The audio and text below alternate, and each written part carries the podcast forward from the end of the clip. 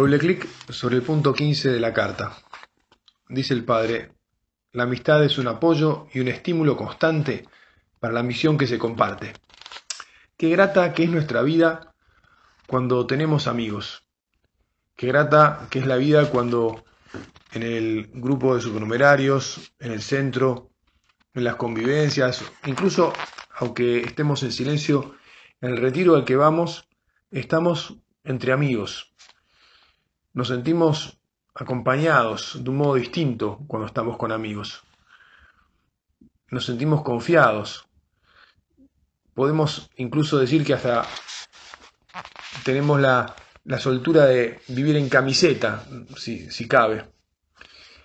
Qué bueno es con saber que nadie nos va a clavar ni siquiera una astilla por la espalda, no un cuchillo, que obviamente sería una barbaridad. Que nadie va a hablar mal de nosotros en ningún momento. Y qué bueno es ir creciendo en la amistad con unos y otros. Naturalmente, con algunos creceremos más rápido, compartiremos más, nos entenderemos en un abrir y cerrar de ojos. Tal vez con otros nos lleve más tiempo, pero es fantástico estar siempre en un ambiente donde lo que prima es la confianza. La confianza es como el fundamento de la amistad. Por eso quería decir que es muy duro cuando perdemos la confianza en algún amigo, en este caso podría ser hasta en un hermano que por algún motivo entendemos que se ha portado mal. Se nos hace difícil.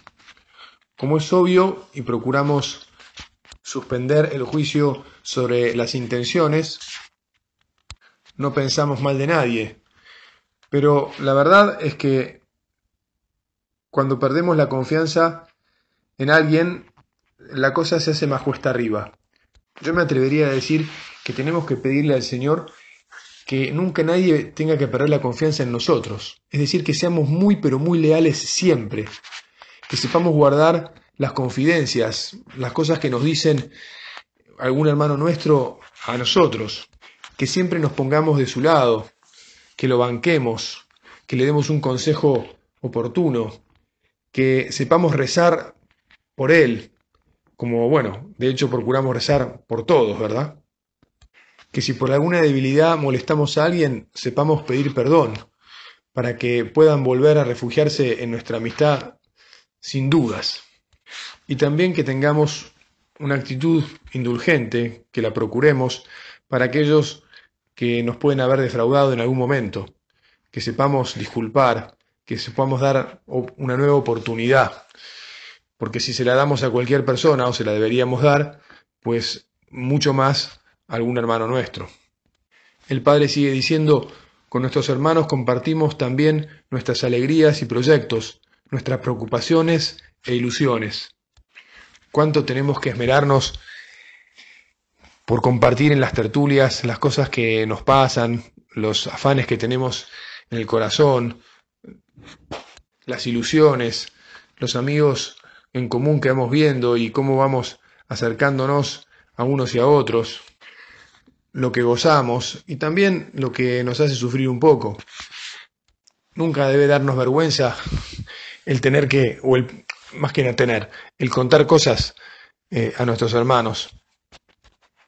Incluso a veces lo contaremos a alguien en particular, lo confiaremos a él, lo compartiremos en un ambiente más reducido porque no corresponde o no, queremos hacerlo con todos. Y eso no tiene nada de malo. El padre termina la frase diciendo, aunque lógicamente hay aspectos de la propia vida de relación con Dios que al menos de ordinario se reservan a la dirección espiritual. Entrar en el tema de la dirección espiritual sería entrar en, muchos otros doble clics. Así que por hoy lo dejamos acá.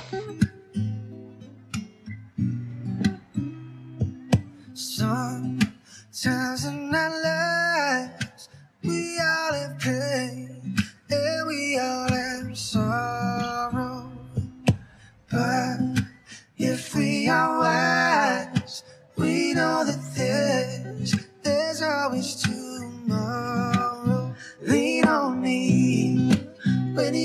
strong and I'll be your friend. I'll help you carry.